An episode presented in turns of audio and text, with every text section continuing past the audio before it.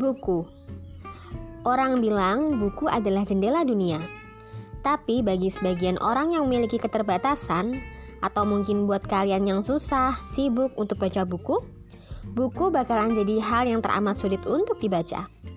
Suara perempuan akan membantu kalian untuk lebih mudah dekat dengan buku melalui audiobook. Yuk dengarkan, semoga kalian suka.